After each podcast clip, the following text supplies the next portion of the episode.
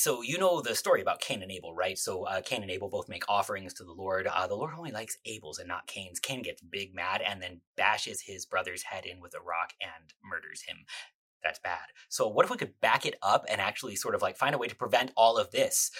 We try to, right? Because like, what if what if there was a way to figure out what Cain did wrong so that well we don't mess it up too. Uh, we, we spent a lot of time on this, and the Bible doesn't actually say, which is frustrating, even though the Bible kind of says, which is comforting. Let's take a look. So, Cain and Abel make offerings to the Lord. Uh, Cain brought an offering of the fruit of the ground, and Abel also brought of the firstborn of his flock and of their fat portions. And the Lord only liked Abel's. And from this, we, we try to figure out why. And so we, we sort of assume that, well, Abel really meant it, and so he gave the very best that he could. And Cain didn't really mean it. He gave like the wilty vegetables, the funny shaped potato. Nobody actually wants to eat that. That's nasty. He gave that to God, even though it doesn't say that in the Bible at all. You're making that up. You're putting that in there, and it doesn't fit.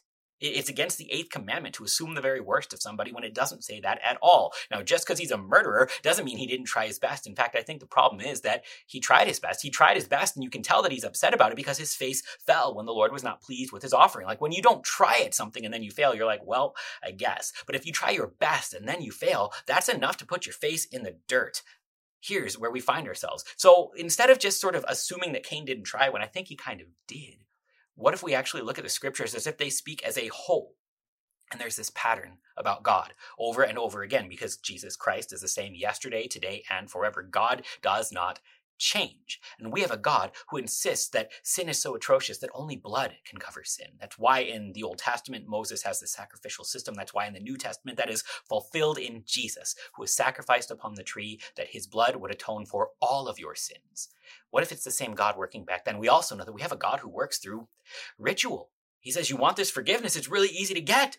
Splash a kid with some water. Say in the name of the Father, Son, and the Holy Spirit. That's a baptism. It forgives your sins. It makes you a child of God. What if God worked through ritual back then too? I know it doesn't actually show you how to do it because you don't have to worry about how to do it, but I bet he told Adam, even as he clothed Adam and Eve with skins of an animal, that they would no longer have to have like leaves that they didn't really work too well. They had to hide in the bushes too, but they would actually be able to look at each other as well. Adam and Eve teach Cain and Abel how to sacrifice. I can tell because Abel even though there, there's animals not necessarily for food right now, Abel, Abel knows to sacrifice one that its blood would cover his sin. He takes the fat portions of the firstborn of the flock, which sounds a little Jesus-y, and he offers it up to the Lord and says, Lord, you gave this animal that it would bleed to cover my sin.